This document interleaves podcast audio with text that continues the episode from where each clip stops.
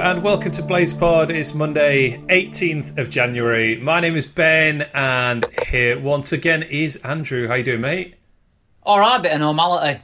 yeah, I know. After that, that weirdness of us winning a few games, yeah, it's uh, brought back to earth with a yeah. I don't know if a crash, more a I don't know something something inelegant, which is basically how we played yesterday. I think. It's, I just just I've just switched Sky Sport. I always put Sky on when we're uh, talking to see if there's any breaking news, and the match is on now. So. Yeah, I'll keep Happy having a glance over and seeing some of our wonderful moments from yesterday. yeah, well, I was going to say, should we just do the Newcastle game again on this episode, seeing as that was much more enjoyable. But I suppose one silver lining, we are now halfway through the season, so we only have to do all this again for the rest of the season, and then it's over. that, Yeah. You're forgetting about our trip to Wembley, though. Uh, I'm only talking about the league. Uh, I'm I'm all uh, I'm fully in on the FA Cup. We'll we'll definitely talk about that at some point today. But yeah, we are going to unfortunately have to talk about uh, a three one defeat to uh, to Spurs, a reverse of the scoreline. The last time we played them at Bramall Lane, I think their first win at Bramall Lane since 1975 or something ridiculous. That's correct. Yeah. Yeah, that's cra- correct. crazy scene. So we're going to talk about that, um, and then we also have another memorable match in the second half of the podcast. Which we're looking forward to. Um, we're graduating to a Blades win this week, a memorable Blades win. So hang on for that, and we will Yes. now talk about this game against Tottenham. Um, I mean, I'll just you just start by telling me how you how you felt or how you feel after that one, and we'll go from there. I just think we went back to normal. I mean, I've seen people say we played a bit better and stuff, and I don't think we really created any chances other than the goal, proper chances. And I think Tottenham, if they wanted to, at the end, could have probably had another four. To be honest, I thought I just we just we just we're just completely outclassed. I think, and nothing to do with. There's a lot of pointing and stuff, and we'll come on to certain players and stuff. But to me, we just we just completely out of his depth, aren't we? Yeah, Against teams like this in particular. We might have to start pointing quite early in this podcast, actually, Yes, because yes. um, so you know, I actually, I, I slightly disagree. I actually thought uh, a lot of yesterday was okay, like not good, but okay. I thought like the first half was one of our better halves of the season, like probably like the top five or six best we've played in a half. I guess we've been much, much worse going forward. I will I caveat think that. we've been less dangerous. I, I think uh, I'm just watching it now, like for instance, and we're putting moves together and stuff, and we had a bit of a spell just before they scored by the looks of it. You know, um, where we, you know, Fleck had a shot, didn't he, from fairly long way out, and then I think was it uh, Norwood, uh, no Burke. But they weren't proper, proper chances, and I always got the feeling that Tottenham, if they wanted to, could have. Without sounding, trying to sound like Leandro, I, th- I did think that Tottenham did look dangerous when they went forward, and I think it just showed with the goal. The second, our goal, we score, and you think, oh, we're back in it, and then you know Tottenham just like, oh, we better score, finish Yeah, the game off. and I felt like that's what it's been like all season, really. Yeah, I guess so. They'd not even finished the replay of our goal, had they? Before uh, it was almost in our net at the other end. Um, yeah, Yeah. I just I think so. I the attacking approach in this one, going up against Spurs, who you know are title challengers. They're like a couple of points off the top of the league now. I think this is a game where we we had to like try some uh, long range shots, um, and Yeah, we did. yeah. And you know, we ended up with 15 shots in the game, which is only two less than we took against Newcastle. Obviously, as you say, we didn't create anywhere near as good chances as we did against that one. But then, um, almost every team is better than Newcastle, I'd say, and Spurs certainly are. So, I I, I quite like that approach. You know, we weren't afraid to um, to to try shots from difficult areas, and yeah, I definitely feel. I think if you look at uh, recently, if you look at the Palace away game, Everton at home, Burnley away, we posed more of a threat, and I think played better football in this game as well. But oh my so god, wasn't the it, I? I mean, defending. I thought we got into good positions and just sort it was so slow, but that's that's that's us in it. You know what I Mm. mean? Yeah, I mean, I'm not saying we were great by any means, but um, I did think it was slightly better. Um, but yes, the defending, dear God, the defending. I mean, it's just we've talked before about like how it is just a joke now. Like, as in, we we Yeah. practically laugh at times with what happens to us. I mean, you know, we concede from our concede from the first corner, and it's just it's just a dreadful bit of defending. And I think this is probably the point where we have to talk about Ramsdale. Um, Well, I think it started before. Yeah, before you got into the goal, it sort the the, the, the mood of the match was sort of uh, it started with Ramsdale's slice clearance, didn't it? under no pressure at all. That was after 30 Yeah. seconds, and he, he he just kicks it essentially to the edge of his own box where it goes to Kane, and we're we're lucky essentially that we're able to Yeah. to get it away. But I mean, I said last week he just needs a clean sheet, and you know, you think that that might be the um, the striker, the goalkeeper equivalent of the striker who gets one that you know bounces in off his backside kind of thing and goes on a yeah, run. yeah. But I think this was his worst game of the season. He was I do. Absolutely you all over the I- I've got that written down myself, and I didn't know if I'd been too harsh. I think this is the the, the dodgiest he's looked. Yeah, and there's so I think there's well, let's just run through what was bad, I suppose. But yeah, that that first goal, I mean, he makes a very good save that forces that leads to the corner. Yeah. Um, you know that is a, a good shot, but I think it's Bergwijn and um, Yeah, pushes, right. Yeah. pushes it over the bar. But then the corner, it just it lands in our six yard box essentially. Serge Aurier, who is uh, and I look this up, he's five foot seven. He's he's not a um, a giant of a central Yeah. defender. Um, uh, excuse me, a giant of a fullback Yeah. and he outjumps Bogle and heads it into the net. And Ramsdale. I think it's more Bogle's fault than Ramsdale's that goal, but I don't think Ramsdale covers himself in glory neither. so. There's a trend here. This is a good point to to get into what I want to talk about here, and I think it's there's this grey area, or, or there's like a margin between. Um, uh, Ramsdale had no chance, and Ramsdale made a mistake, and I, I feel like the the conversation around Ramsdale, you, you, it tends to fall into one of those two camps, doesn't it? It's like the the shot was in the corner, he had no chance, or it's he should have saved that, he made a mistake. But I, I think where he is is he's just he's just not giving himself the best possible chance to save some of these shots. That yeah, that's a good way of putting it. I, I think I said it to you, didn't I, yesterday? It's a really hard one to describe. What I'd say is, I don't think he's been. I don't think you can point the finger at the majority of goals we conceded at Ramsdale, but I don't think he's covered himself. He's not. I can't think of many times he's pulled off saves that he shouldn't have. Yeah, he's just not helping himself with you know with his positioning, with the you know the technique of um, Yeah. of diving, I suppose as well. I mean, it's not the reason we lost three one yesterday. I'm, I'm only No, no, really no. singling him out because it was a, um, uh, I guess just a sort of, uh, well, it's just one of the classic performances from him so far. Where I just think like, Yeah. you know, if you'd just done that a little bit better, you might have saved that. Like you might have put yourself in a better position to save it. Um, but yeah, And this is it. I don't think he's made any sort of errors, sort of um, Lee Baxter. oh god, yeah. to, to, to quote, to quote uh, something from the past. I don't think he's made any errors to that degree or anything like that. There's not no no no Hendersons against Liverpool or anything like that, for instance. But Hmm. Every goal, not every goal, but a lot of the goals that have gone in, you're thinking, yeah, you can't can't really point the finger at him, but. Could As you say, if he just does something a little bit better there, he probably can save it. I've just seen the second goal. Second goal's just gone in, Hmm. and there's a lot of talk about him being off his line, isn't there? Yeah, and, and it's harsh because you know it comes out and people I've heard the argument saying, well, yeah, but he didn't know Norwood were going to lose it. But there's quite a gap between Norwood losing it Yes. and then Kane taking it to the edge of the area, and he's still off his line. I think that is pretty poor goalkeeping, to be honest. yeah. Um, all right, get onto that one in just a second. Yeah, so with Yeah, this, sorry, I'm jumping ahead because I'm like I say, I'm just in front of you. Yeah, we're gonna get, we're gonna do a real time podcast about this match. It turns out, which it definitely doesn't deserve. Um, No, yeah, so I mean, this this corner, it's, it's this is what I mean. He it seems to be, you know, he has his hands on, I think, on Ampadu rather than, you know, coming and challenging for the ball. And so it's just, you know, as soon as the defender gets any contact on it, it's a goal because he's not on his goal line. He's he's just doing neither one nor the other really. So no. yeah, it's oh, it's such a.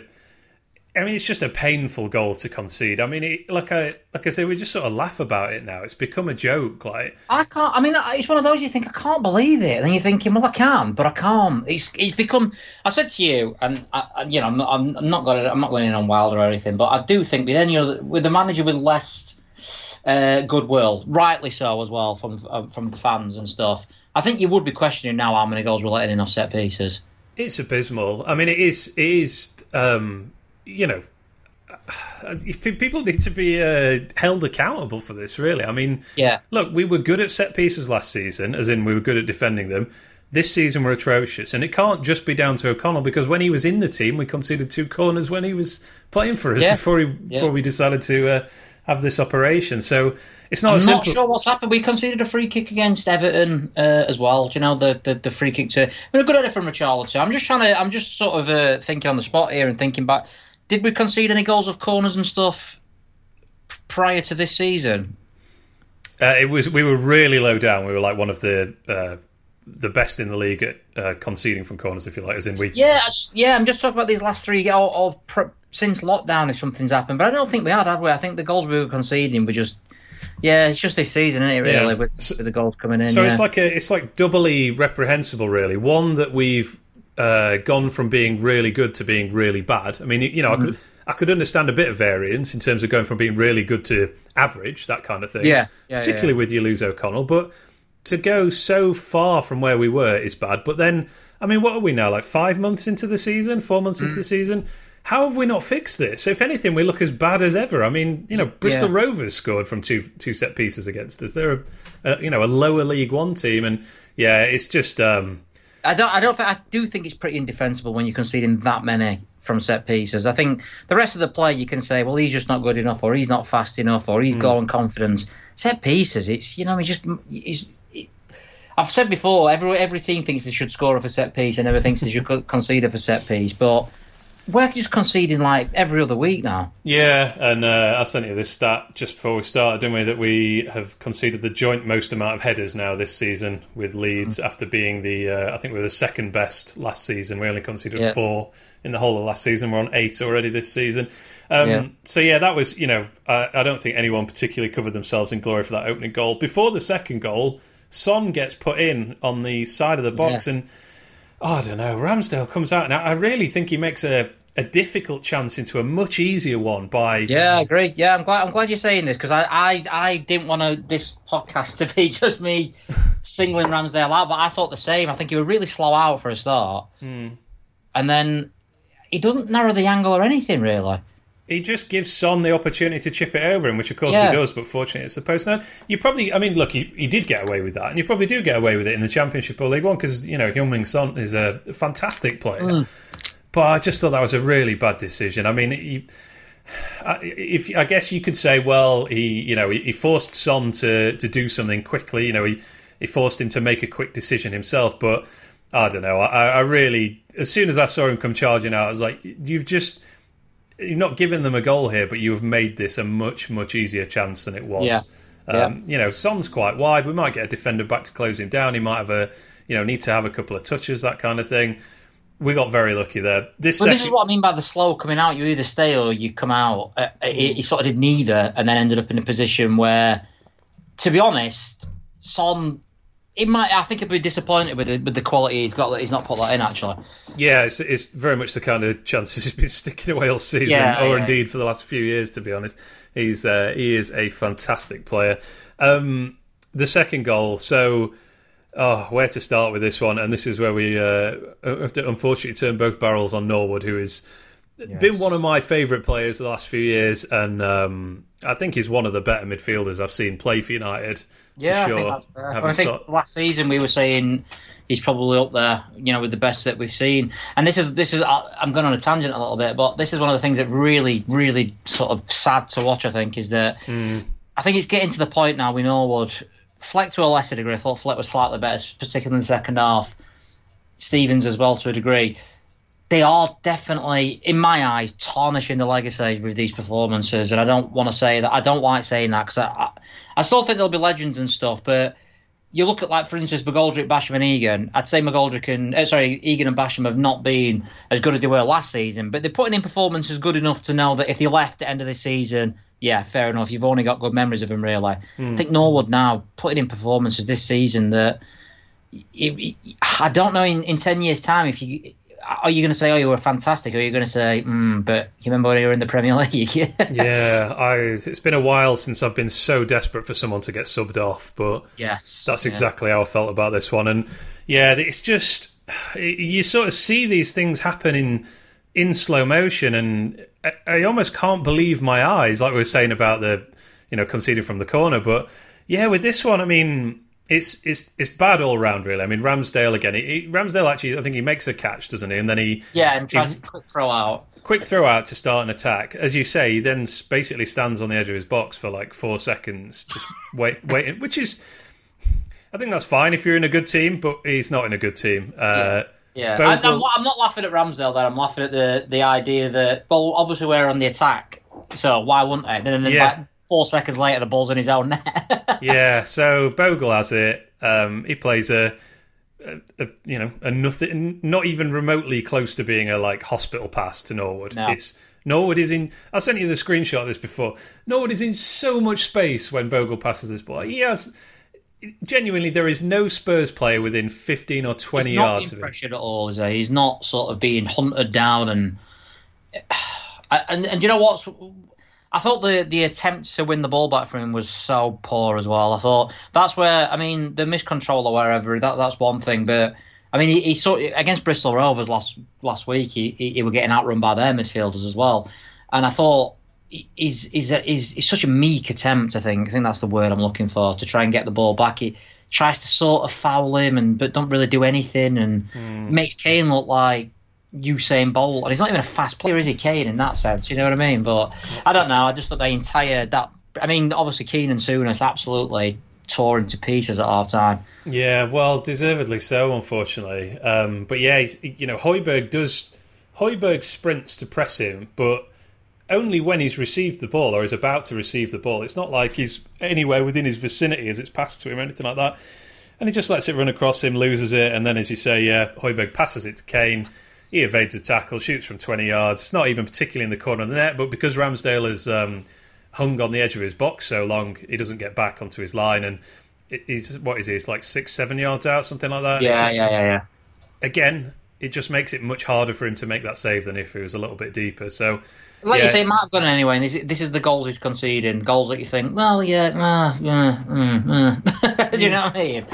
yeah, that's all I'd say. I think he's not he's not dropping them in his own net, or he's not doing like um, you know like Henderson did against us for Man United, where he passes it to us and No, no, we no. knock it in. But he's just not giving himself the best possible chance um, to save him, and we need him to because we're not good enough to. Um, Yeah, and I do feel his it. confidence is rocked. Well, you saw in the second half a couple of things that he did. Basham where he clears it rather than waiting for Ramsdale to come out. I think we're. Mm. I, I think I texted you at the time and said this is it's quite embarrassing that I think Yeah. because that is a team who has just got no trust in each other. I think. Yeah, indeed. Um, and then, I mean, uh, you know, just to kind of carry on with Norwood, the third goal just, oh, I actually audibly just, I just went, oh my god! Like uh, as he let it run across him, you know, you could just, again, you could just see what was about to happen. And this one, I I think this is worse, to be honest, than the first one. I Just- think this is worse. Yeah, there's no pressure here. Someone put a screenshot up, and I, I, I didn't get the name.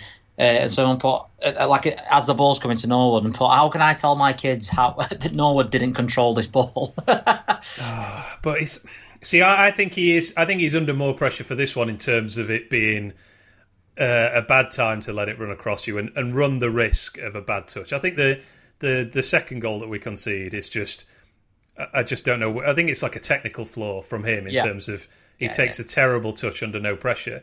yeah. Whereas this one, you can't let it run across you. He has like three players sprinting straight at him, and of course he he tries to control it and realize like he almost tries too late to control it, loses it, and um, I, I think it might be Bergwijn again. Actually, knocks Yeah. it through to Ndombele, and probably a cross in it if we're being honest. Let's uh, I settle. tr- and everyone's what an amazing finish, and I'm like, is it? I don't know. Is it? Maybe I'm just being bitter. I don't know, but I just think, and I, saw people slagging Ramsdale off for that one, but I'm not. I, I can't. I don't. I don't think whatever he is, does, he saves that one. To be honest. It's either a world class finish or a freakish fluke. To be honest, Yeah, Um, yeah, yeah, yeah. Yeah, but uh, yeah, Ndombele sort of just uh, well steers it goalwards. There is a man in the middle who I assume he was aiming for, and it uh, floats into the corner of the net. And yeah, you just we I mean we just get punished for all these mistakes, don't we? Because we're not. It's not that we're unlucky; it's, it's that we make so many mistakes. Well, this is about to say. We can't say that we get punished for every mistake. I heard Wilder saying like um, something, something like oh, individual errors have cost us and stuff. And but a lot of the time, indiv- individual errors don't cost us. The second half, when Ramsdale comes running out of his net, I don't know what. He don't get the ball. He don't kick it. Don't do anything. oh yeah, You know, another day that goes. This uh, Harry Kane should have scored at the end when he blasts it over. It could have been 5-1, 6-1 even uh, in in terms of good chances. Mm. And uh, af- I have to say, after ten minutes after that Son chance, I thought it was going to be at least four, or four, five, six. To be honest, it was. Well, one of my mates was saying like, shall I, uh, shall I put a bet on Spurs uh, second half? And I goes, the only thing I've got sort of uh, con- what's keeping me in any way positive is how defensive Tottenham are. And I think if if they get two or three, they'll probably just shut up shop. And I do think in the second when they went to three one, they just went through the motions, Tottenham in the end, and they still could have had a couple of goals.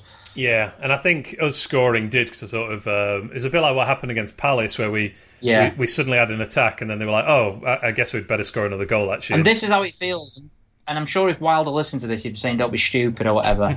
but that is exactly how it feels. It feels like we sort of lull teams into a false sense of well, not false, but into a sense of security, and then we do something, have a shot, and you, and the other opposition say, "Come on, we need to finish this off." Bang, that's it. Then sorry, see you later. Yeah. So uh, yeah, it was a a nice goal by us. Um, uh, moments before, I, uh, moments before, I was really frustrated because uh, Enda had got into a good crossing position and put in a decent cross. We had one man in the box, and you know we're two 0 down. It was it was only Burke in the box at that point. Oh, I I think thought you were was. about the Stevens cross with Bogle's header, where I think Bogle should have probably done better with that actually. Oh, that was um, yeah. I think that was before uh, this because we did start the second half with a bit of. Uh, Yeah, yeah, yeah. Because A bit of a yeah, we, we did the first ten minutes. You're thinking, well, we're having a go. I don't. Again, I don't think we really created anything though. And this is hmm. what I mean by I understand what you're saying. Like we played better football and more more positive and stuff. But we didn't create anything. We didn't sort of. I don't think Spurs were on the last legs or anything like that. Putting Yeah. you look. I mean, there were a lot of blocks going in. I keep seeing people say, "Oh, teams put so many blocks in against us." Well, that's because we're so slow that they can get back in position. Yeah, Eric Dier had one good block in the first half, didn't he, from that boat? Uh, Yeah. it was the first half, yeah. Bogle sort of smashed Yeah. it goalwards, but yeah, I know what you mean. So slow, they get so many bodies back, and uh, I'd be surprised if we do have more shots blocked than most of the teams, to be honest, because we, apart from the last couple of games, we don't tend to shoot that often No. anyway. But um, yeah, Fleck puts in a good cross from deep, and uh, McGoldrick beats his man and uh, heads it into the corner of goal the net. machine, goal machine. McGoal machine, yeah, forget your Uh, McGoal he's got now, including Cook, if I'm going to include his Cook goal, as many goals as our top goal scorers got last year. Uh, is that right? Yeah, he's got six league and cup. Didn't someone score eight last season? Did I dream that? Nah, yeah, you, I'm afraid that were a dream. it was a lovely dream. That's it was scorer, Bern- he's got six, Bernie and wasn't both uh, finished on six last season. Yeah, you're right. aren't you? Yeah. Oh dear. Well, good. So good. McGoldrick is on course here to get like 10, 12 goals or something this season. What in a a team guy. as the worst ever. Indeed. Um, but yeah, that that goal kind of just spurred Spurs on. I think. Excuse me, that was terrible. That was That's beautiful. no, it wasn't. It was awful. It was completely unintentional. That's that's gonna be my only excuse for saying that. But yeah, the the thing with Norwood um, that's kind of most devastating is like, who else do we play? I mean, uh, you know, once he'd made that um, uh, the, the mistake for the third goal, I was just like, please, just take him off now. Like, just Yeah. spare us. This is is painful. I mean, you I was touched on saying the same, and then Kean Bryan came on, and I was like, "Why are they bringing Kean Bryan on?" But then, you know, there's nobody else. You have to put Ampadu in midfield because there is nobody else. Yeah, I mean, we've we've reached a stage where the answer to the question of how do we improve this is bring on Kean Bryan. Yeah, And I I'm not- sorry for him. He looked out of his depth in this game, Bryan. I thought he got caught out a couple of times, which is completely understandable. Not only is he not Premier League quality, he's not played at Premier League. He's not played at Championship level consist. Well, not, not at all, in fact. So it's a massive ask for him. Oh, by the way, just go on and mark Mark Son and Kane.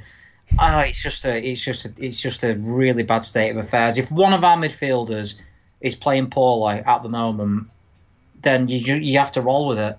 Yeah, we just have no one else, do we? I, I, that it, that's really aged terribly. What we've done with midfield this season, like really bad. I told you this. This is You what, did. needless to say, I had the last laugh moment. I did say at the beginning of the season we need another midfielder. To be fair, I think even one more midfielder probably wouldn't have been enough. So. No, possibly not. But it's just, as I say, it's just Norwood's having an absolute.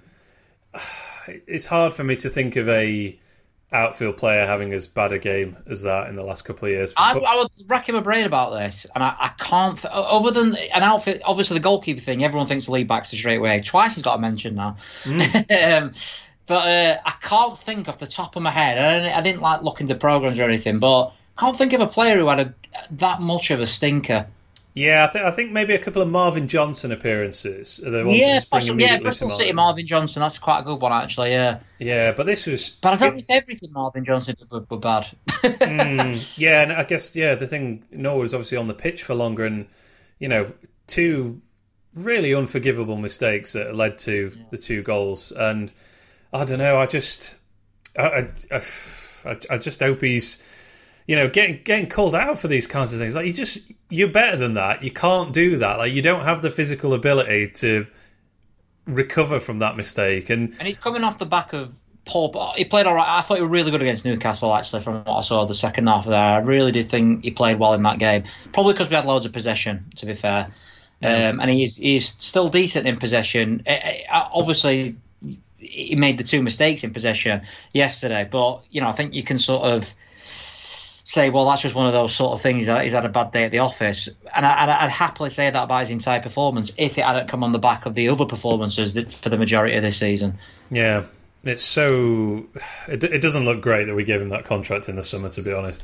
No, um, in retrospect, but then who could have seen this coming? I guess. Well, that's it, and and the thing is that I, am not saying this is true by any. You know, I don't want you to clip this and say this is me saying it, but if that's if this is a player under Adkins and you don't know all Ollie Norwood or whatever, you're saying he don't care. And I'm not yeah. saying he doesn't care, but that is how he's playing because he's that slow, and that's he's never been a, an aggressive sort of player. It just looks like he's sort of going through the motions, and I know he's not. I'm, I'm 90, 99 percent sure that he's not, but that's how it feels because he he seems that out of his depth. Yeah. What? um How do you feel about him starting for us in the championship, uh, game one next season? This is an interesting one, this because you've got to, if you want to get promoted, it looks very likely that Ollie Norwood is not going to be good enough for for the Premier League. But his championship record is phenomenal. Mm. So personally, if someone comes in for him, I'd get rid, and I'd get rid of Fleck as well because uh, and Stevens because I think we need freshening up. I think these players have hit a ceiling, and I think from a purely motivational sense, I don't know, and I'd love to be proved. Look, I don't know any anything, basically. I'm just giving my opinion. I don't know if you can get those players to go above and beyond a second time. I, mm. I think that'll be so hard to do. They're all either approaching 30 or in the 30s. Last season, they were phenomenal. The season before, you could argue they, they were playing above their ability. I think asking him to do it for another season, I just think it needs freshening up. And I think that old guard of players do need moving on personally, and I'd like to see a. I'd love a midfield next season. Three new, completely new midfielders. Mm, I thought Lundstram our best midfielder again. Yeah, I, I, thought this was Fleck's uh, Fleck's best game for a while, but um, yeah, yeah uh, good, good, fantastic cross for the for the goal. I'll, I'll have to give him that. Yeah, um, I think there's a lot in what you've said there. To be honest, um, you know about that kind of. Uh, you, you, you, sort of push yourself to that um, that peak of achievement, and then it's hard yeah. to to go again, I suppose. To, to you know, you're never going to get there. I mean, I'll, I'll, try and like sort of analogy. If you do an amazing run, you know, in a, in a really good time or something, and then you get an injury or whatever, and you know you're never going to get back. It's hard to motivate yourself to go again and again and again. They've mm. hit. They're, they're not idiots. These people. They know that's the, they've hit the peak. They're never going to play in a team again that are a top 10 Premier League team playing the way we were last season. Mm. It must be so difficult at the same club, the same same players to go again and and you know believe that that's possible because realistically it's not.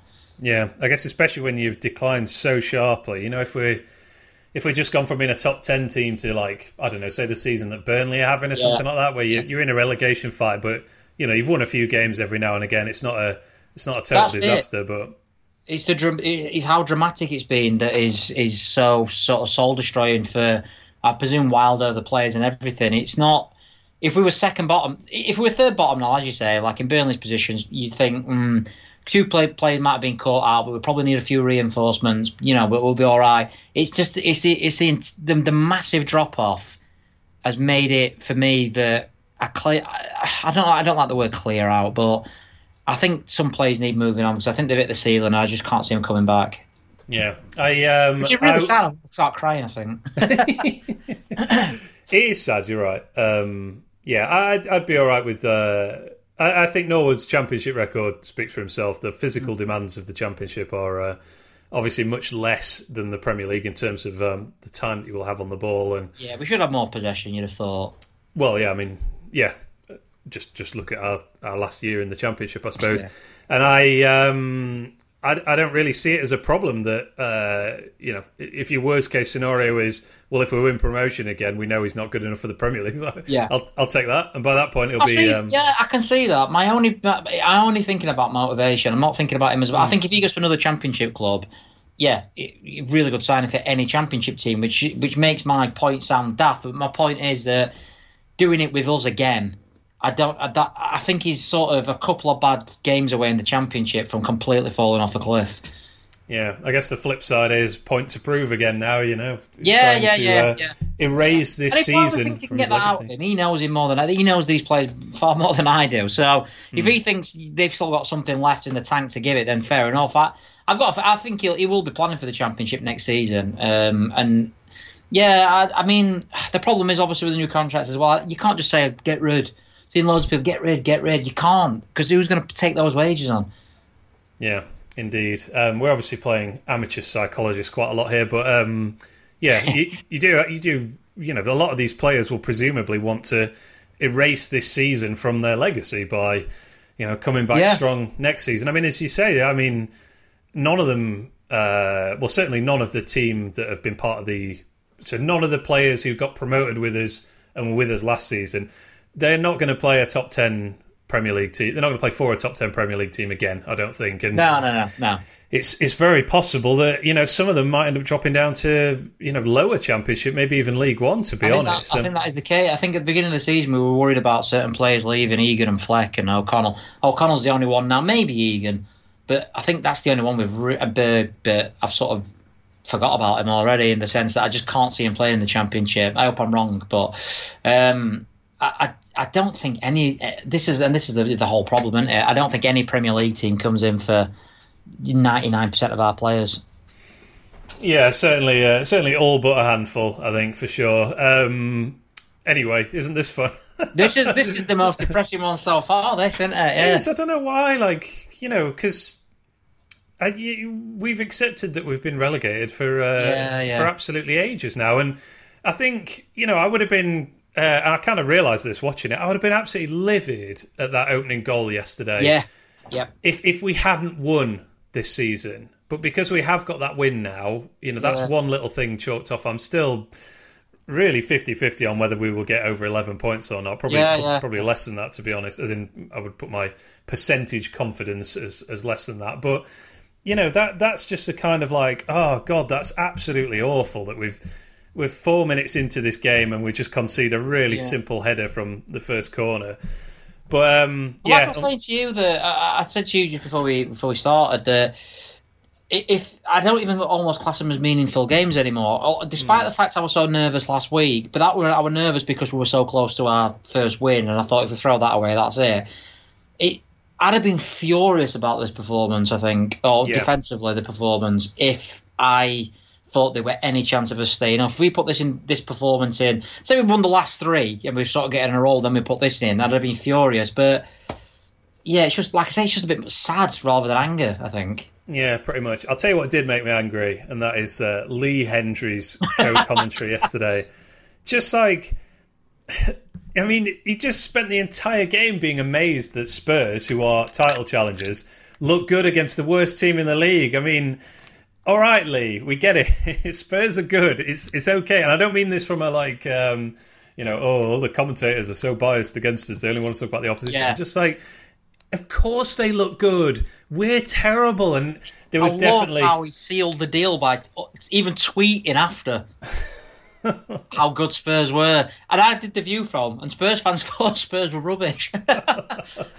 There were a few people yesterday uh, involved in covering this game who I got the impression had not watched us very much, if at all, this season. Michael Dawson, maybe. I what mean, was Michael Dawson doing there? That were almost like a fan cam. Of course, it, I swear that's exactly why he's there, just to go and like he wanted to go and watch a game.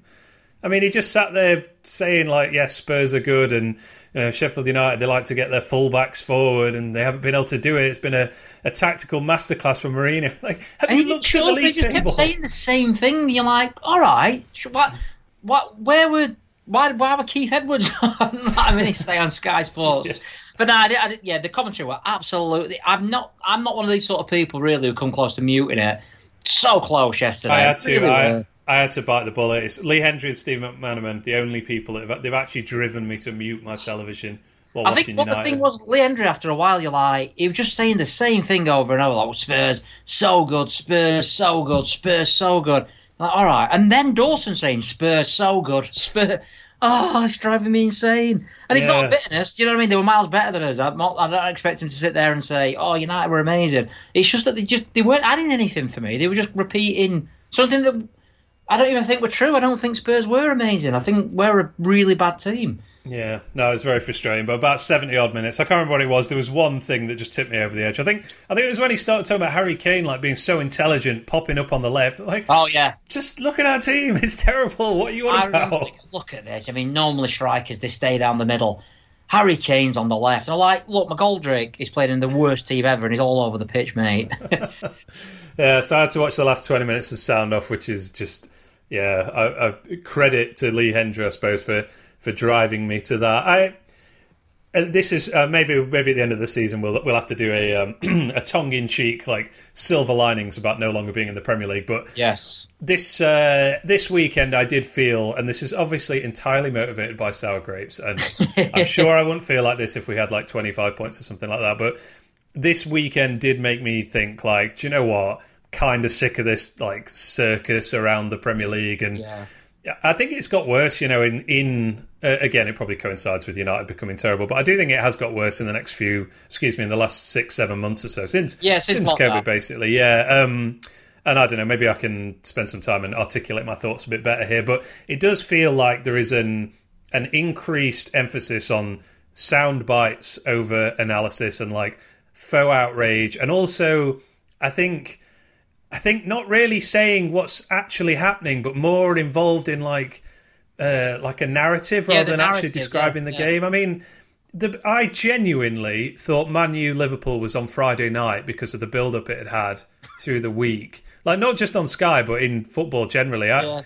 I was astonished to learn it was on Sunday afternoon, and of course, absolutely no mention of United Spurs in the build up to uh, you know to our game. It was all about Liverpool, and it, it really felt like we were just a you know our game was just like this this chore that you have to get through before you can have like And the, the fun what thing. annoyed me as well is that the the Man U Liverpool game I watched it were awful. Really, not Mm. much happened at all. And Martin Tyler, he's like, I mean, it's nil nil, but it's not like a nil nil. Not with Yeah. this much. It's like stop doing this. We, we've got eyes. We know it's a bad match. You've built it up all week, and it's they normally are these sort of games because the teams cancel each other out. Stop lying to me about how this is a good game because it's not.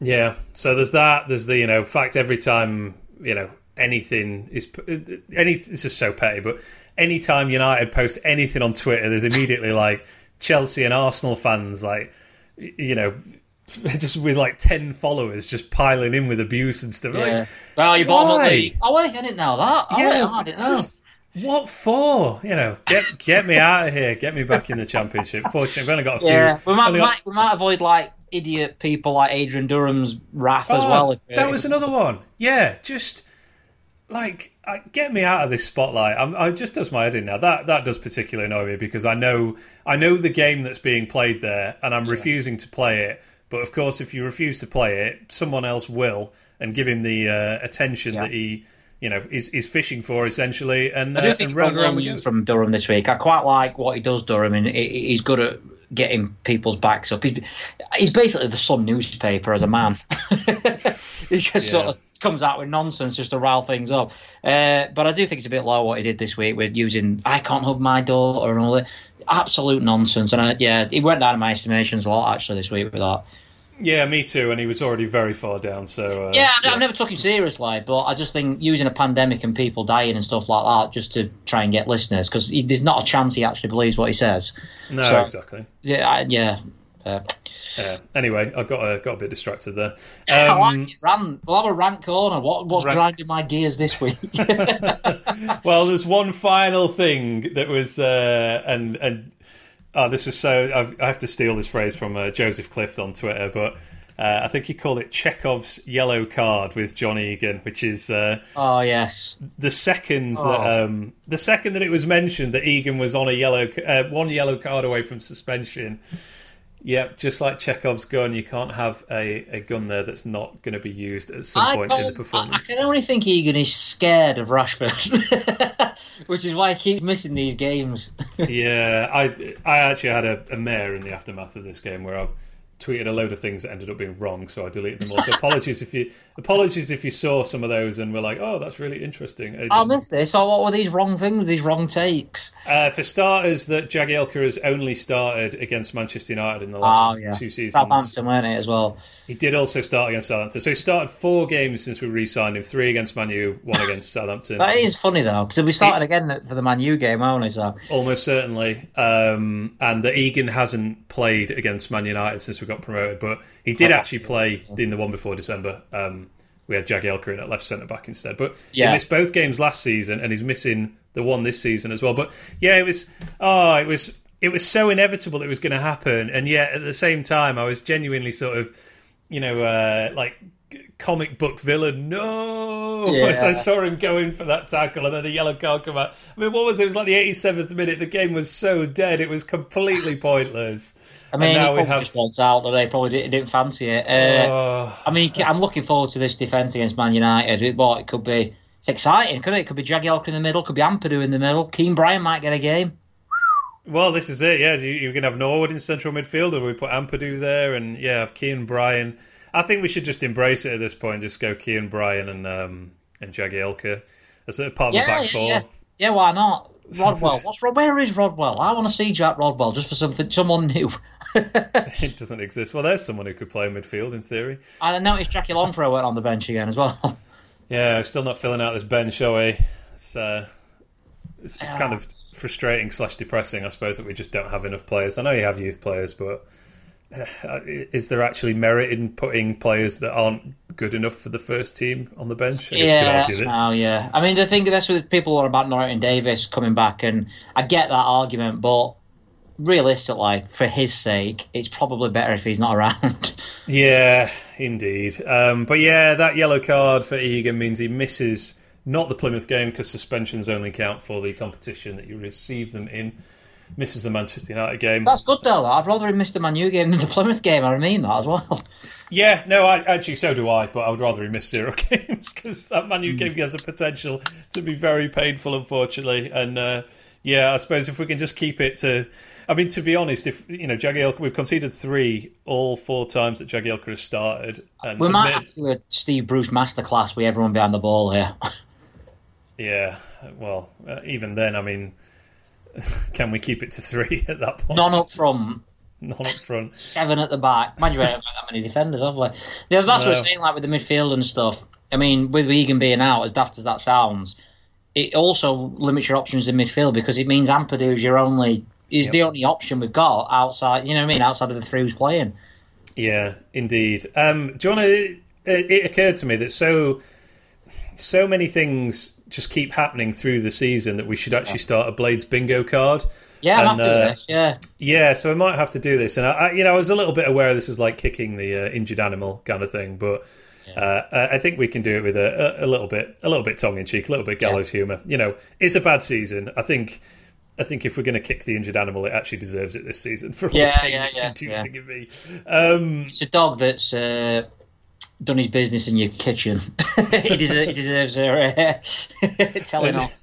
telling off, thank you. Yeah, as, as, as two dog owners, we definitely do not condone violence against animals, and I'm going to search for um, I'm going to search for a better metaphor next next week. But anyway, um, yeah, we we should start this Blades Bingo cards. It's not so, I, and I'm I'm appealing to the good people of Twitter out there to uh, to send in your suggestions to go on this card. But um, I'm, I'm going to apply a strict editorial standard. It can't be just like generic stuff that every fan says about their team, like, oh, a- corner fails to beat the first man. Yeah, it yeah, needs to be something specific about United. So I've, I've got a few. Uh, Ramsdale saves one that's obviously going over or wide. We we had that yesterday. Or offside. Ramsdale saves an offside one on one. Yep, that's Oh, is that no, sorry? Is that two? Oh, you got two Ramsdale ones, right? I've actually got three. Oh, is this? Is I've got? Uh, is this where he drops a ball? Drops across, yeah, Yeah. drops a ball. Yeah, so Yeah. that's three. Um, Basham gets subbed off for a striker around 60 to 70 minutes. I mean, we joke about that one as well, don't we? Just in terms of like Wilder's alarm's gone off, that means we have to take Basham off and put a striker on and then do nothing for the rest of the Yeah. game, which is exactly what happened, unfortunately. Um, what, what else have you got? Uh, Ampadu, is always injured. Like he's always every match. I don't know if you've noticed this. He's down for a couple of minutes. Yeah, that's Never comes one. off. But he's always Yeah. like it's always like a head injury as well or something. He like goes in for a challenge and he's always on the floor, sort of like rolling around. Um, I like this is not really what happens in the match, but I do like how when a player doesn't play, they automatically become amazing. I know a lot of clubs do this, but it's sort of nobody wanted Lundstram in. Um, and then he, and then when he were injured, get Lundstram back in, get get him back in, and now like so everyone was slagging Sander Berge off, like, oh, if we had Berge back there, do you know what I mean? Yeah, yeah. Do, do you know who the uh, the apex for that trope is uh, this Go on. season? It's Mo Besic. Oh yeah, he's, he's Doesn't even play for yeah. us. Yeah, I've seen a lot. Get him back. We'll be once we get Besic back, everything will be all right. oh dear. Uh, th- this is one I think a lot of team ones would say, but I think it actually does apply for us. Concede from a corner. It just happens so often. I think that needs its own its own uh, its own square on the bingo card. Uh, Norwood makes a mistake leading to a great chance. That seems like it should be Yes, on there yeah. quite a lot. Uh, Um, John Egan uh, rolling around in his own area, trying to block shots with his head, body, knees. uh, Neo in the Matrix type thing. yeah, he's Yeah. always. Every time you see a block which looks painful, it'll be John Egan. Who's? Yeah, someone else at left centre back. oh yeah, that's a good one. Yeah. I think I think we'll uh, we'll tick that one against the Man U game. I think.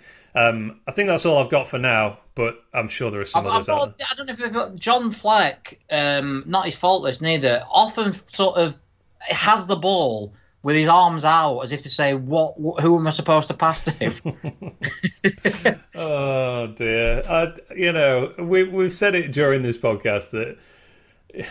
Part of the problem is we, we feel sadness for seeing these players like this. I'm, I'm not doing it to stick the boot in, but it's oh, just I've got another one. Special. I'm just watching the game. Billy Sharp offside. oh yeah, that's that's too obvious. Also, David McGoldrick scoring in, in games where his goal doesn't mean anything. We've lost Poor- every game that he scored in.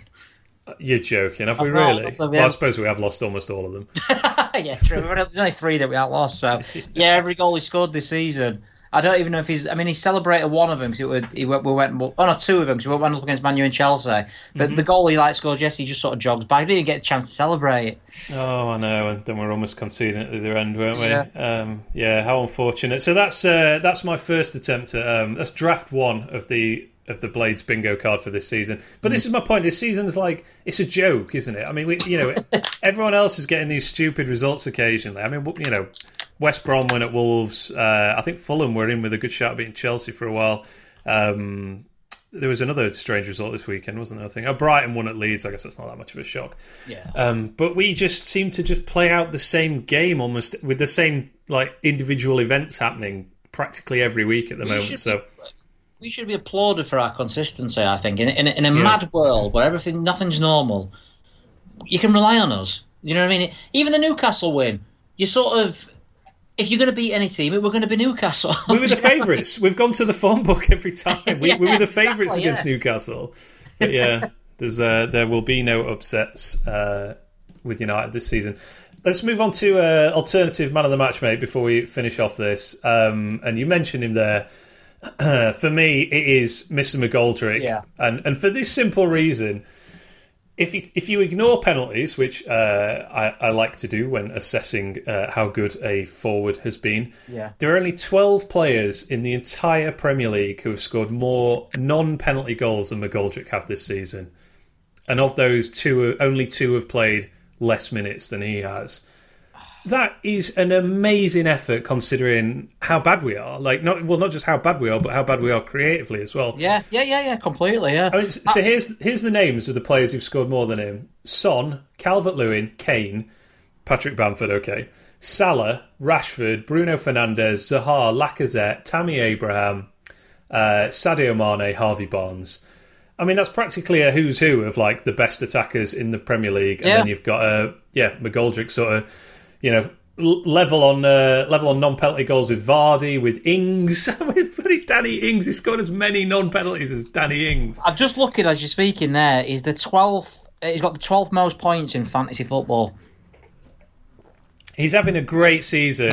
Um, Mad, isn't it? he is. He is actually having a great season. You know, he, as he said, he's only one short of our entire uh, top scorers tally last season.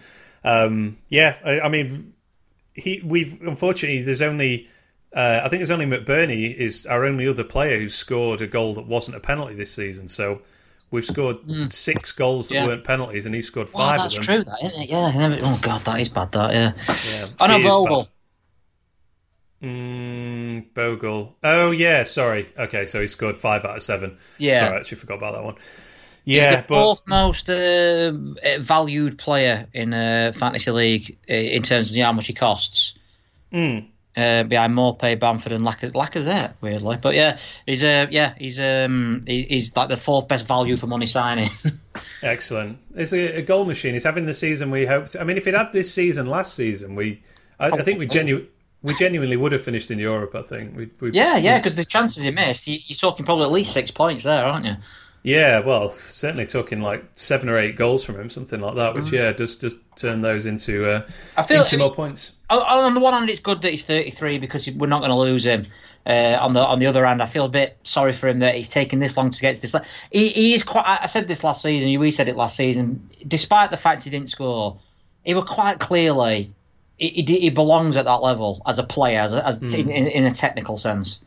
I think so, and yes, it's not just. I mean, it's not like um, he's not just been a poacher or anything, has he? This season, or indeed through his old Blades career, he's genuinely playing well most mm-hmm. weeks, I'd say, and yeah, he looks like one of our few players who are comfortable and confident on the ball. So it's nice to see him get these rewards. But yeah, I, just want to put that you know put that into the context of there's only 12 players in the whole league have scored more non-penalty goals than he has, and that is yeah. quite remarkable. You know, we we sort of I think you look at it and you go like he scored five goals, and you, you almost shrug a little bit because I think there is, um, I think there is a perception that like you know every team has a twenty goal striker in the Premier League, whereas yeah.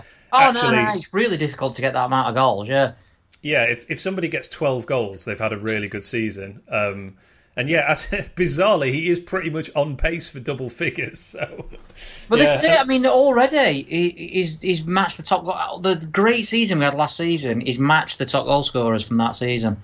Yeah, in all competitions. Yeah. So uh, yeah, he's he's my nominee for this week. How about you? Exactly the same. yeah. No, yeah. Fair. I think it has to be. I really struggled this week because there's not much joy the only other thing I was thinking of, uh, in a bit of a sort of sarcastic sense, I suppose, is uh, West Brom and Brighton. For because after the Newcastle game, I heard people like going, "You know what? We get on a run. We're only nine points off this." They've completely, surely now, the last person in, in the room has turned the light off who thought we could stay up, uh, thanks to the results this weekend. So, uh, you know, it's I'll, yeah, I'll, I'll, nominate West Brom and Brighton for sort of putting us out of his misery. That's uh, that is a good shout, I think. All right, we'll have a we'll have a quick break. We'll leave the Spurs match in the dust, and we will uh, head into the past for our memorable match this week. But uh, yeah, first a quick break. Quick break to hear from some very lovely people who are kind enough to sponsor Blades Pod, for which uh, we are very very grateful indeed. So let me tell you about glistening kicks. If you ever look down at your shoes and trainers, think they could use a bit of a touch up, which I do constantly, to be honest, because uh, mine are a complete state at the moment. Look no further than Glistening Kicks. They are a Sheffield based business who deliver high end cleaning, restoration, and weather treatment services for shoes, sneakers, and trainers. Very useful this time of year, of course. Glistening Kicks will remove loose dirt and debris that give laces, shoes, and midsoles a deep clean can also touch up any scuffs or imperfections. If you're looking for a repaint due to damage or general wear and tear, they can take care of that for you as well. Whether it's a pair of designer shoes or a well loved, much worn set of favourite trainers, Glistening Kicks offer local collection and return in Sheffield and the surrounding areas, including Rotherham, Barnsley, Chesterfield, and other locations in South Yorkshire and Derbyshire. They also offer nationwide shipping via their safe, fast, and reliable courier service so you know that your footwear is in the best possible hands. Should mention that Glistening Kicks is run by Blades fans. They also offer uh, a service adding a Blades logo to your trainers or a Wednesday logo as well. If uh, if that's the kind of thing that you're into, I'm not sure why you'd be listening to this podcast. Although actually, I suppose if you are a Wednesday fan, maybe you're enjoying uh, United's current struggles. But anyway, that option is there as well. Save yourself from spending on a brand new pair of trainers. Give your existing kicks a treatment they deserve. Instead, head to glisteningkicks.co.uk.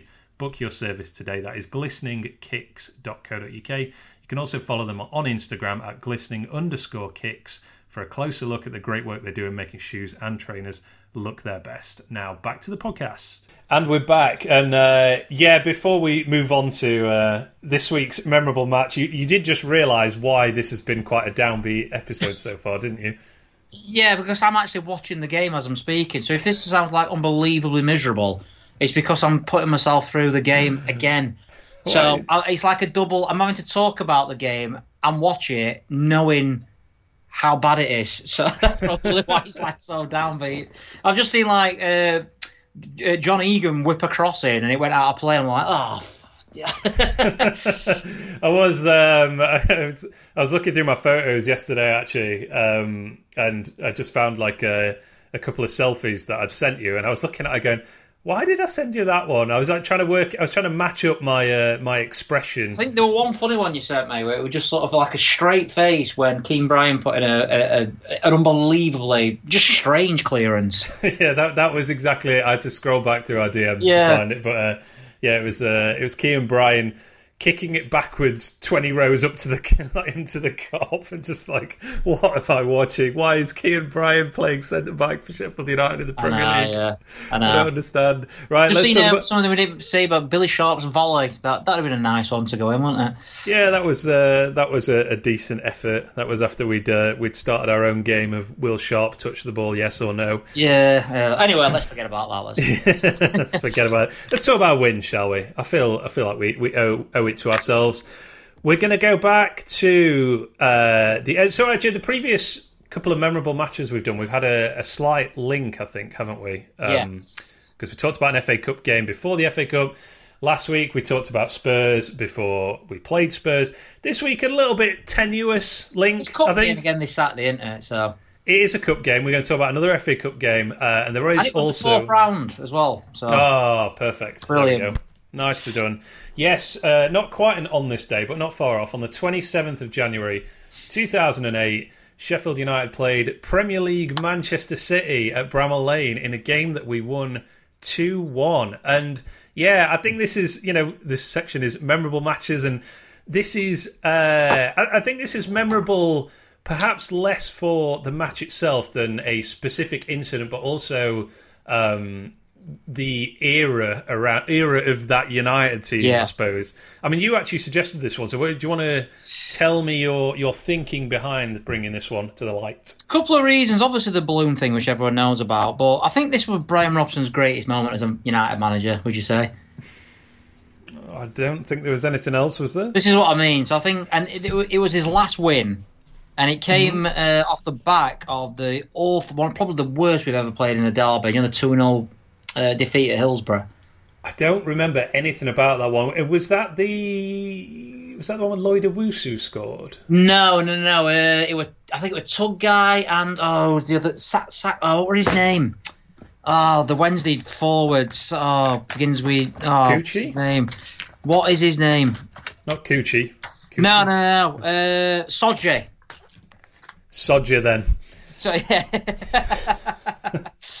yeah. Um, that were a terrible Wednesday team. Just looking at that team now. Uh, Bullen, Hines. Who that? Who I don't know. Who Hines is. O'Brien, Johnson, Small. Leon Clarke came on.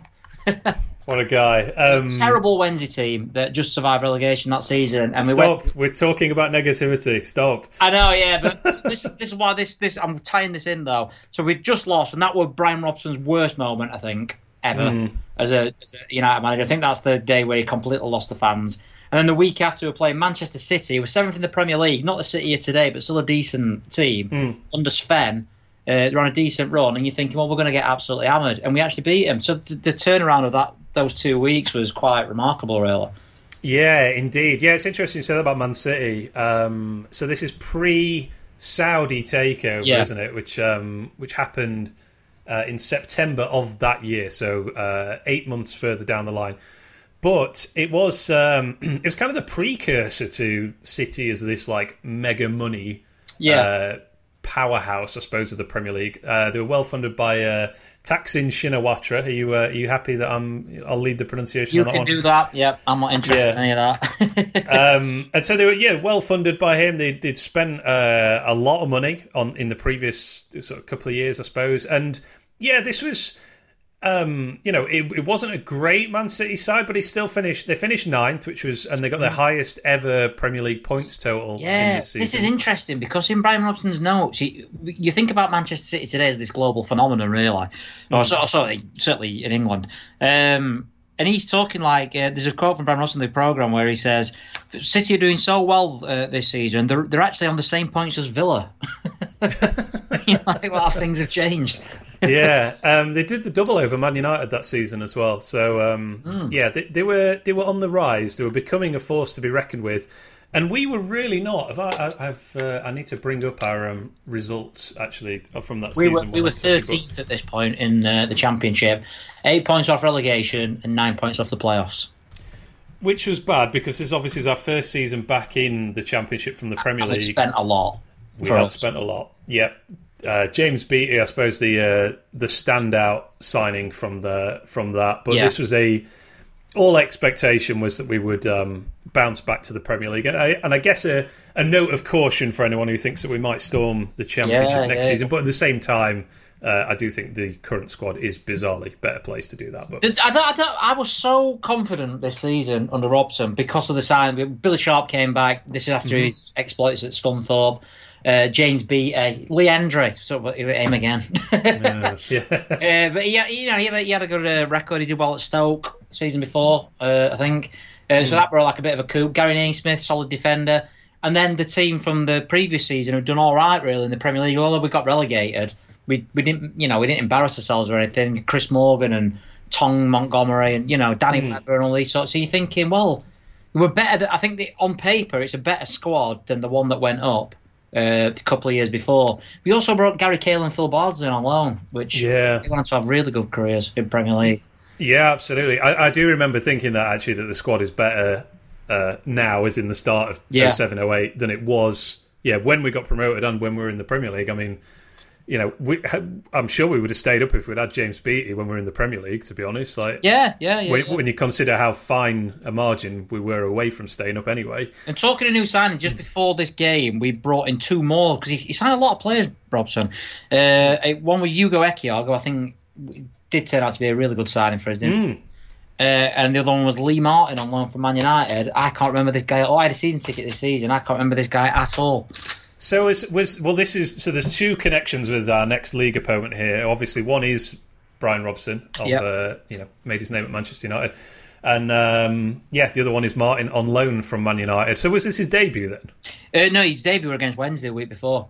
Ah, okay, so yeah, Lee Martin was a, a a winger who never really did it. Now I, I put this to you: uh, Is Lee Martin our second best ever loanee from Manchester United? Obviously, Dean Henderson is the best one.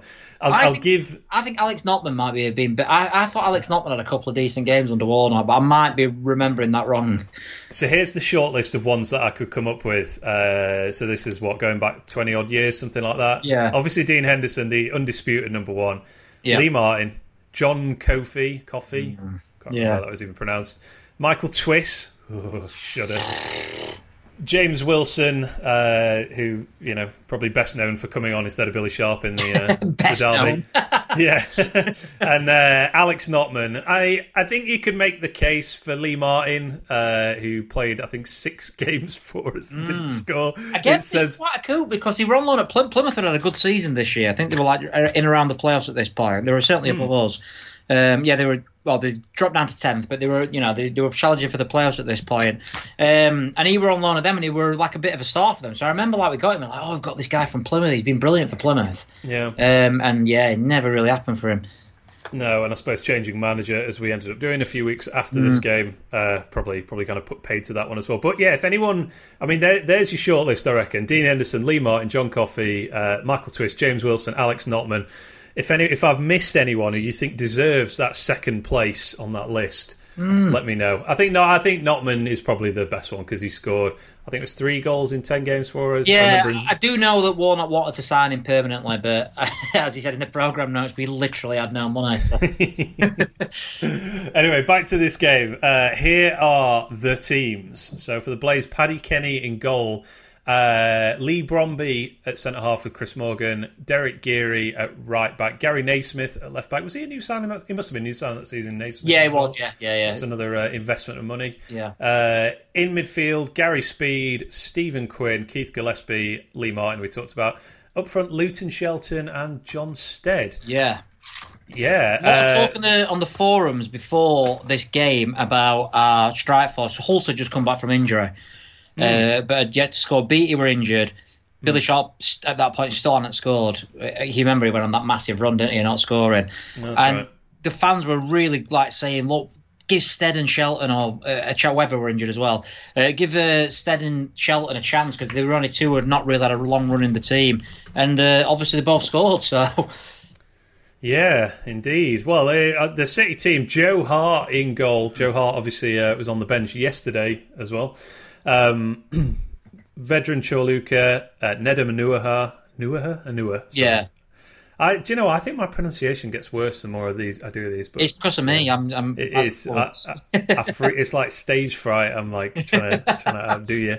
Anua, Richard Dunne, Michael Ball, Elano, a Brazilian international midfielder who was Yeah. uh, very entertaining to watch. Uh, Gelson Fernandes, who went on was to classed, classed as their best player in the program, the the, the one to watch. Uh, Yeah, I, think that was fair. Dietmar Hamann, uh, Emile Mpenza, who I have absolutely no memory of whatsoever. Belgian but, uh, striker. Belgian striker, yeah. Martin Petrov and uh, England's Darius Vassell. So it's not a great Man City team at that point. I feel like they left a few players out, to be honest. Uh, Sun Ji Hai was on the bench for them. That yeah, been, Mike uh, Richards were there. I'm just looking at the squad now. Mike Richards were there at this point. Paul Dickov was still there.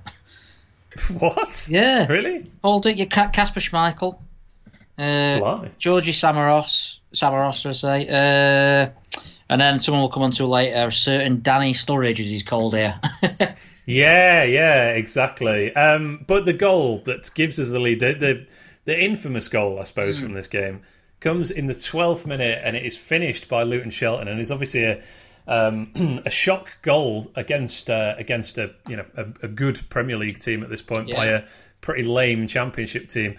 And it comes from Lee Martin going on a run, and he crosses it in, and Shelton knocks it into the goal, and that's pretty much all there is to say about it. I think it's- There is, of course, uh, I think it's about 1,500 blue and white balloons Yes. that have been distributed among the Man City fans and thrown on the pitch as you do. Although I don't feel like you see this as much anymore, possibly No. as a result of games like this. this, yeah, yeah. Yeah, so they are filling the penalty area at this point. It's quite early in the game. It's only the 12th minute. And uh, Martin sort of sends in this low cross across the um, penalty area. It, it just bounces off a load of balloons. And to be honest, he, I've, you know, I've watched this goal loads of times, but it's hard to see which is the ball and which is the balloon. It really is. Yeah, I, I watched it back at like this just because we knew we were doing this, and I watched this goal three times. And I'm Hmm. like, did, I don't even know if they went in. Did I thought the balloon had gone in? Imagine that. Mate, That turns would've out been we great. never scored. yeah, um, but it ricochets off the balloons. Uh, Michael Ball completely, you know, misjudges it, and uh, yeah, comes to Shelton who knocks it in. And there's there's not really much outcry about it, is there? I think you know, even among the City fans, there's a bit of like you can see them just sort of a bit dumbfounded, as if like, oh, you know. Who would have Yeah. thought that us stupidly throwing loads of balloons on the pitch might lead to our own downfall in this instance? It's interesting, by the way. The City took seven thousand that day, um, uh, which which is an incredible amount, and there were only twenty thousand, just above twenty thousand there. This Yeah. being a season where we averaged over twenty six thousand. Um, that is, yeah, strange. I wonder if that's just because we've been in such bad form. I think, it, yeah. Well, on the forum, uh, on the S two forum, people were saying, well, the stay away. uh, The, the people who said they weren't going to go, Oliver Robson were thinking they've made their uh, feelings known. So this goal, it wouldn't have counted now, and um, it comes, I think, maybe a year before Liverpool and Sunderland and the Darren Bent uh, beach ball goal, if you remember that. Yeah. Where they, so that time a shot actually ricocheted in off a beach ball, I think, didn't it? yeah, that, Um, yeah. But yeah, from uh, as of whenever, I suppose, if the ball hits a hits an outside agent now, they have to uh, stop play. But yeah, very conspicuously, then popped all the balloons after that goal. Yeah, But, yeah. um, but it didn't stop them going 2 0 down with a good bit of play down our right from uh, from Geary, who I always uh, I always liked. I think we mentioned think, him in well, our. This is his last proper season, Geary, before injuries caught up with him. Because he, he were out for a lot of this season as well. Just looking at the program. Mm, I think it might have been, yeah. But his cross comes in and uh, it gets worked to Stead, who uh, who sweeps it into uh, into the goal to put us two 0 up after 24 minutes. And yeah, I remember just being really shocked to be honest, even though it's not the strongest Man City team, but just mm. just how bad we'd been for the last uh, last month and a half, couple of months, that kind yeah. of thing. And um, yeah, then we, you know, to be fair, we defended really well in this game. I think um, Elano went close with a couple of free kicks, didn't he? Saved. Yeah. There's a, there's a save by Kenny from a free kick where, um, which is like raved about. I've seen on um, all the re- all the reports that I've. Is that really? I know which one you mean. Yeah, from the free kick. Yeah, and, and you see the crowd like give him a standing ovation, but what, I don't know if it's just the angle or something. But watching it from the sort of the south stand camera angle, it's like just a normal yeah. save. Yeah, I, didn't, I, didn't, I didn't know that. it's really strange. Yes, I don't know if it's sort of uh, swerved loads or something like that around the wall, and you just can't tell from that angle. But um, yeah, that was that was pretty much the closest they came until three minutes into the second half. Uh, old Sven brings on uh, Danny Sturridge, as you correctly yeah, that's how he's known back then. Danny Sturridge. Yep. His league debut, sorry, his league debut, his debut, weren't it? Mm-hmm. 18 year old Danny Sturridge comes on for Elano and smashes in a phenomenal goal from a, a, corner in the 48th minute where he, he sort of just like flicks it up of his thigh and then volleys it in off the bar. Yeah. Brilliant goal. Um, and yeah, he's, he's, had a, a strange old career story, hasn't he? Obviously, uh, massively affected by injuries. Danny's still um, injured. I used to call him. and uh, you know, he's, he's a perennial like, why don't we sign him while he's available yeah. kind of player as well. But he uh, he certainly scored some spectacular goals in his career, and that was a, that was a good start with a very lame celebration at the end of it, I yeah. suppose. Um, but we held on. I think uh, Morgan and uh, and Bromby. Uh, you know, held fort really well in central defence. One of Bromby's last games, this before he sold to Watford as well. Oh, really? Oh, I didn't yeah. know that. Yeah. And yes, we held on to uh, sorry, go through. I say that Blackwell signed him back actually the season after. okay, as you do. Um, and we held on to uh, knock out Premier League Man City and go through to the fifth round of the FA Cup. Did you know there were only six Premier League teams left in the fifth round draw? So that's out of sixteen yeah. teams. This is the is this the the Cardiff got to the final, didn't they, this year? Yep, so uh, yeah, I was about to say, you know, that that all sounds that's fun and stuff. That there's only six Premier League teams left, but then uh, it's also the reason you end up with Portsmouth Cardiff in the final. I remember the semi Barnsley got to the semi-finals, and um, I was genuinely like a bit bitter that Barnsley were they were where are they? they? They were poor anyway. They weren't as good as us this season. Yeah, they yeah. were in, yeah they were below us this season, and they got to a semi-final against Cardiff. And you're thinking because we obviously went out the, the round after to Middlesbrough, Mm-hmm. And you're just thinking, oh, if I mean, Barnsley, this is that run where they beat Chelsea, beat Liverpool, right? Yeah, and Liverpool away. So they, you know, they deserved it and stuff. But it was a really good opportunity actually to get to a cup final. This. Yeah, indeed. But uh, yeah, as you say, we we drew nil nil with. Uh, well, actually, Robson had departed by this point. Yeah. I think uh, the cup game against Middlesbrough, the fifth round game. Uh, I think that was Blackwell's first game. That's right. This was Robson's last win, actually. Yes. Uh, so let me just bring up the results. So what happened next? We, we drew with Watford one one at home. Yep. Then we drew away at Colchester, which I went to. I now remember. Yeah, Luton Shelton scored in that one as well. Yeah. He did. He scored a really good goal in that one. Um, then a couple of nil-nil draws, Scunthorpe at home, West Brom away, and he was out. Yeah, and uh, Blackwell comes in. We play Middlesbrough uh, at home and draw nil-nil. Um, we almost pulled off one of those spectacular uh, the Blackwell specials. The two players run into each other yeah. accidentally on purpose, and then I think Beattie did he hit the post? yeah, yeah, yeah, yeah. That's right. Yeah. Yeah, that would have been incredible if he'd actually scored that free kick, but uh, wasn't to be. And then we lost the replay with a, I think it was a Paddy Kenny own goal in extra yeah, time. Yeah, sort of, yeah, awful game of football, but we did well. We were a lot better than we had under Robson. Robson in the program notes before this match said uh, although we're disappointed by the Wednesday defeat, it was our first loss in four, which is re- yeah. Yeah, but this is we'd also only won two out of the last eight, so he's sort of painting a picture there that's not quite correct. And then obviously, I mean, his overall record. I wrote this down here. Yeah, his overall record, league and cup. There, so we had a pretty easy league cup start as well. Played 36, won 13, drew 11, lost 12. Dear oh dear. Yeah. That was it was not a uh, not a great season that one at all, and obviously gambled away quite a lot of finances as well. Um, but yeah, the- after this went on to manage Thailand. So. yeah, it's uh, yeah, it's, it went up in the world, obviously. That's mad. Um, he literally he did. He, he left United and then joined Thailand. Then was like Thailand? ambassador in here, something. th- sorry, Isn't he like ambassador he at Man United? Man United. But this was really his last proper job in football. Yeah, Such a terrible appointment. It was, but it's. I remember being quite excited by it at the time. I mean, I, I, you know, readily admit this was obviously wrong in hindsight, but Well, with the You ring know- of Brian Kidd, and you're thinking those two. Wow, you know what I mean? We get get the the pulling power of Robson, the coaching a Kidd. What can go wrong? Hmm. Well, but you done. I mean, let me get this right. So Robson had been the manager. I think he'd been the manager of West Brom when they became the first team to um, escape relegation yeah. after being know how bottom many on games he won Christmas that season? Uh, nine. Six. Six. Yeah, they stayed up with, with six wins. So that that There's hope for us yet. That I don't know, yeah. That achievement got bigged up massively, like, and it was it was good because they were bottom of the league and they came back. But six wins, come on. I mean, we shouldn't laugh because we're not getting to six No, wins. we might not get to, yeah. might not get to two. Never mind six. But you know, I, I had memories of him being a good manager at Middlesbrough. I think. I think he I got took, right. took Middlesbrough up his first season, and then they came straight back down. Then he went back up again, and Right. then he had, and the one thing I always remember him for is when he had to bring Terry Venables in. Do you remember this? Oh, God, yeah. Somebody was telling me about this not that long ago. And Actually, I've yeah. never known that happen before. Basically, the manager's saying, "What you you, know, you said Wilder wants to, you want Wilder to go on holiday." Mm, You were that- I think sort of Robson sort of conceded that he wasn't the manager, let Venables come in, and then was the manager again after. Strange. And then he went to Bradford, where he, I think he lost something like twenty three out of his twenty five games. Yeah. So yeah, it was. It, you know, the peak of his managerial career was long gone. He wasn't old at this point, was he? When was this? No. 2008, so 12 years ago. He'd have been 50. Um, No, yeah, 51, 52. Yeah, so he should be in his prime as a manager, really.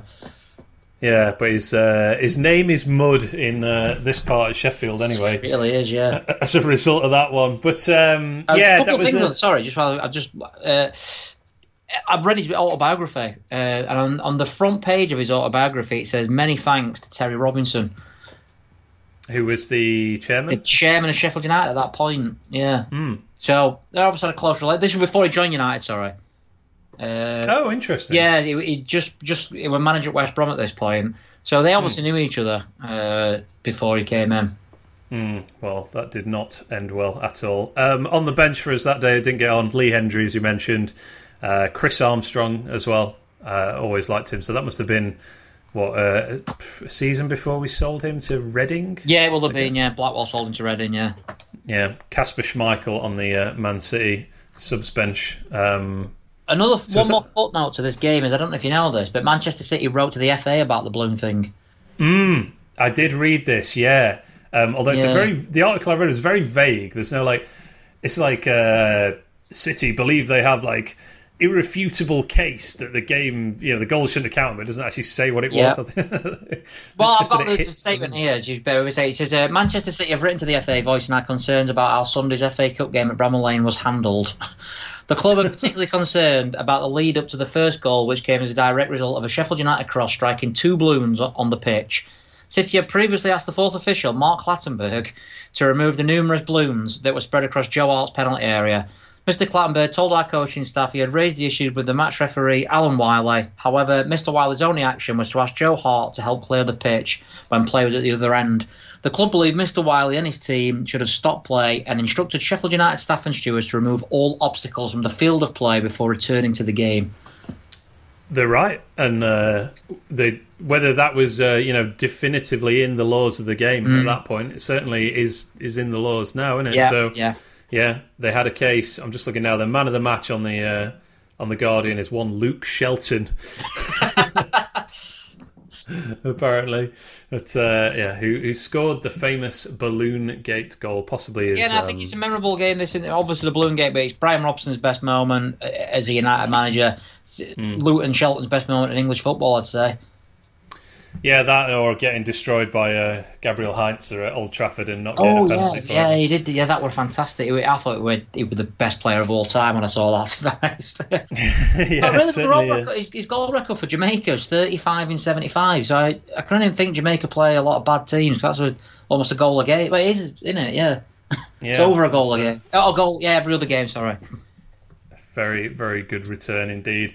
Uh, should say with uh, we can't really talk about Luton Shell and not just to mention he is of course uh, he was diagnosed with uh, ALS a couple of years ago, wasn't he? So uh, best wishes to uh, to him as Yeah, he, uh, as, yeah. he, as him and his family deal with that. But um, yeah, there we go, mate. I think uh, any any other notes you want to mention about uh, about this particular game? No, I had all the I had a a lot of notes for this game, and I deleted them uh, somehow uh, by I, I, I've, I've copy and pasted in Dead Batch report from the Newcastle game somehow over my entire note, So they've all been lost now. But L- lost to the sands of time. Yeah. Well, from one from one FA Cup game, uh, returning uh, returning the timeline back to the present day to another one. I'm so relieved we're, we've got the FA Cup again next before we have to go through Man U and Man City and the rest. And uh, yeah, Plymouth Argyle at home and. I, I just think uh, I, I I really hope that Wilder and the players are just realise what an opportunity this is to get to like the quarterfinals again Yeah, this season, and I hope we put for you know for whatever it's worth. I hope we're putting all our uh, eggs in the FA Cup basket, if you will, Mm-hmm. because we're not staying up. It's all about pride in the Premier League now. Yeah. and Try and not be the worst team of all time, but this is a great chance to like actually get far in the FA Cup and give us a you know a look. I know beating Plymouth's not like yeah like a greatest win ever. We'll be talking about this on a podcast in twelve years time. yeah, yeah, yeah. But it'd make me happy. Unless someone get throws through a balloon on the pitch, obviously. Yeah, so I'm. Uh, are, you, are you the same same mindset? Like you know, yeah, thank goodness we've got this game coming as up. Much, as much as I can look forward to games this season, and this, yeah, I've league the league depresses me. It, it, even the Newcastle match, I didn't enjoy the Newcastle match simply because it were quite it were nerve wracking, and I Mm. thought, you know, and like you say, that is a relief that that one win is now out of the way, and that sounds Yeah. awful, but it is. So it's all about the cup. We're not going to win it. Uh, you know, what I mean, it'd be, it'd be, mind you, who knows in this season. But yeah, I, I mean, like you say, the fact that we've got Millwall or Bristol next, there's Bristol City next.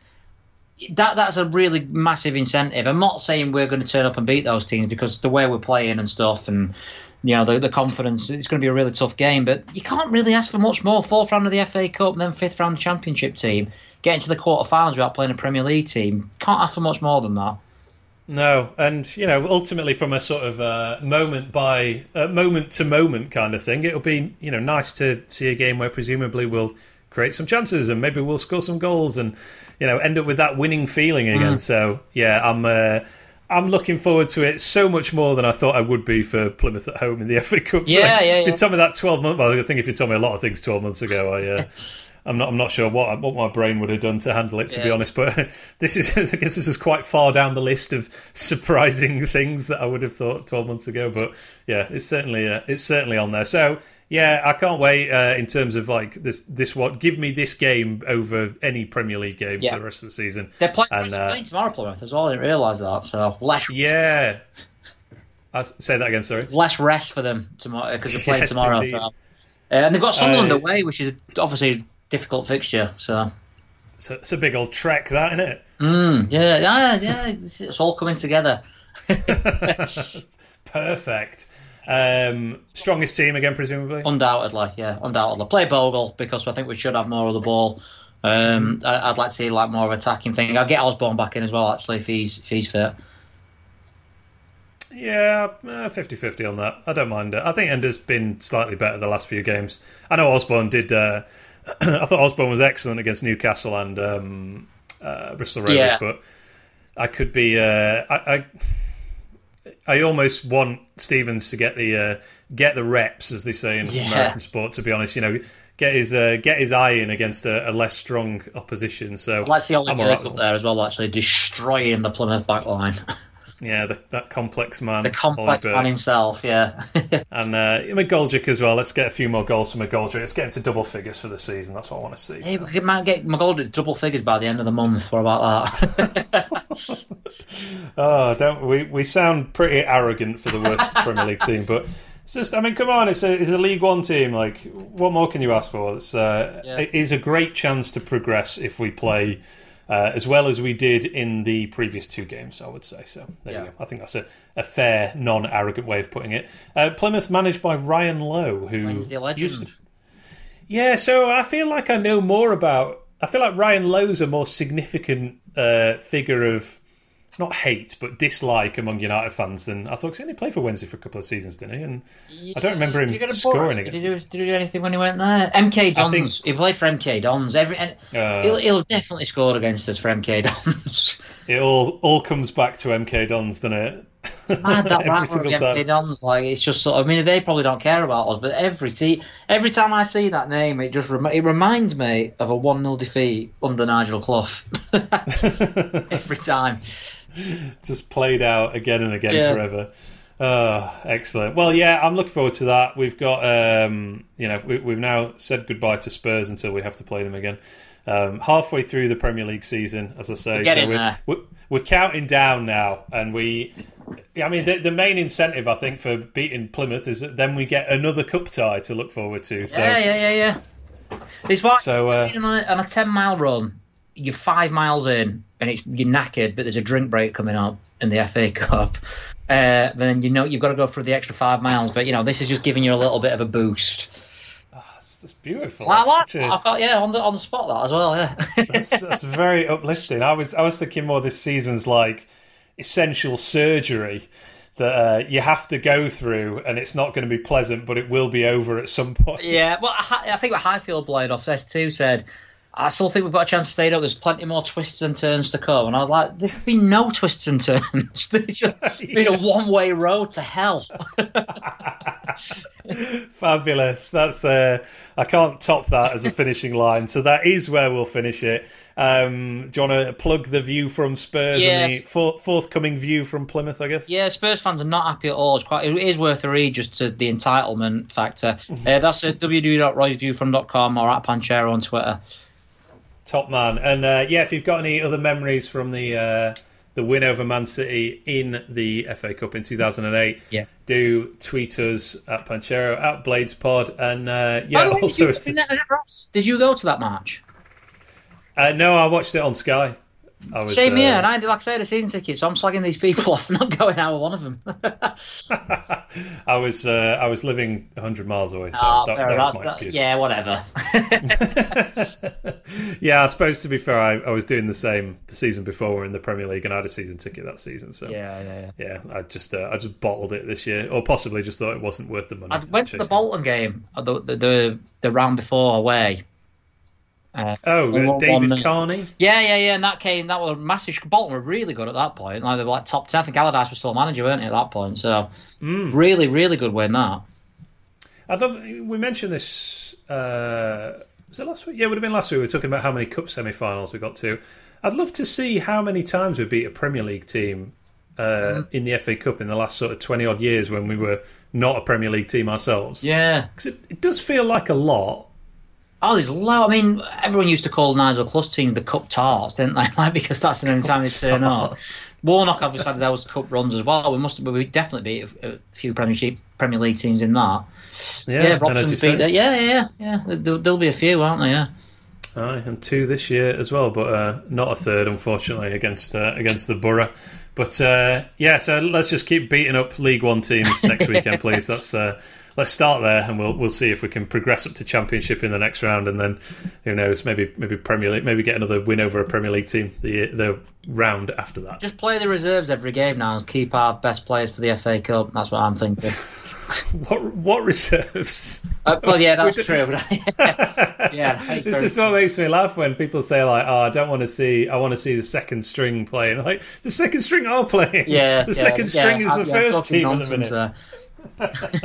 What about in, actually? Okay, final one. Um, what about in goal against um, against Plymouth? Really difficult, this, isn't it? Because you will it knock Ramsdale even more by dropping him, but at the same time he looks a wreck. So I, I really, really don't know. What about you? I think just play him. Like, I, yeah, I think at this point it's it's it's pretty clear that um, Verrips and Foderingham are not particularly highly thought of, apart No. from as emergency backups. And I think probably the fact that uh, they seem to, you know, replace each other on the bench week to week. There's very much not a clear like this guy is our number two goalkeeper, is there? Unless No, that's the thing. I mean, I've seen people say, "Oh, you, you've uh, you can't." No one's seen Verrips or Foderingham play, uh, so how can you say they're not good enough? Well, you can't really, but just by the fact that they've not been given a single chance makes Yeah. you think. I mean, someone put a good thing up yesterday, and, and again, we'll start start by slagging Ramsdale off, and then by slagging Ramsdale off. but someone put a good thing up yesterday about uh, it, it was a list of reserve Premier League goalkeepers, and to be honest, you'd, you'd probably have them all above Ramsdale, or not all, sorry, a good seventy percent of them. The way Ramsdale's playing, the fact that we've got Ramsdale in goal, but the backups are probably going to like what League One standard. It's again, it's I, I don't know. I think it don't look great on the on the uh, recruitment side of things, but who knows? Yeah, we. I, I guess the hope is that uh, it's a good long term signing, but if you probably just want to win one game, I guess then. Yeah, other other goalkeepers might give us a better chance at the moment because uh, yeah, it just it does just look a mess. But I would play him against four Plymouth. like. goalkeepers, four senior goalkeepers. Is that uh, is that that surprising? Because Moore was injured at the start of the season. I suppose, but I, sorry, it's not just surprising with the four goalkeepers, but four, and we kept, we've kept one clean sheet. like, try all four of them at once. That Maybe that, that might help against Manchester United, I guess.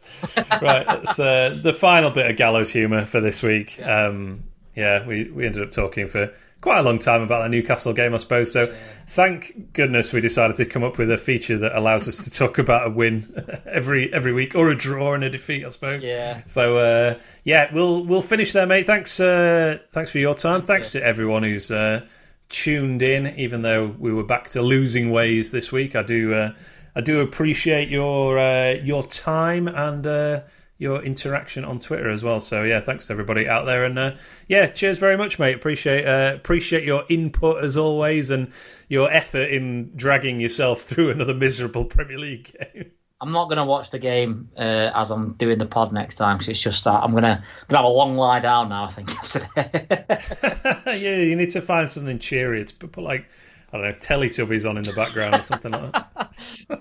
uh, maybe, yeah. Yeah, I've just reached the stage where uh, Teletubbies has uh, has re-entered my life Is it still this time. It's all on YouTube and stuff. Ah, so right. the, Still piling out the- the episodes. I thought like series 54 or whatever. It's definitely yeah. the original writers have all left, and it's, Yeah. it's not as funny anymore. Yeah, I'm at, I'm at the stage of like, uh, not really. Is it too too early for my uh, daughter to be watching television? But like, please, can my daughter watch television? yeah, like, just stare at this box for ten minutes, please. Show United Yeah. games. That's that's sleep anyway. it definitely will. Yeah. All right, mate. Thanks very much, and I'll uh, I'll catch up with you later. Cheers, mate. Thank you.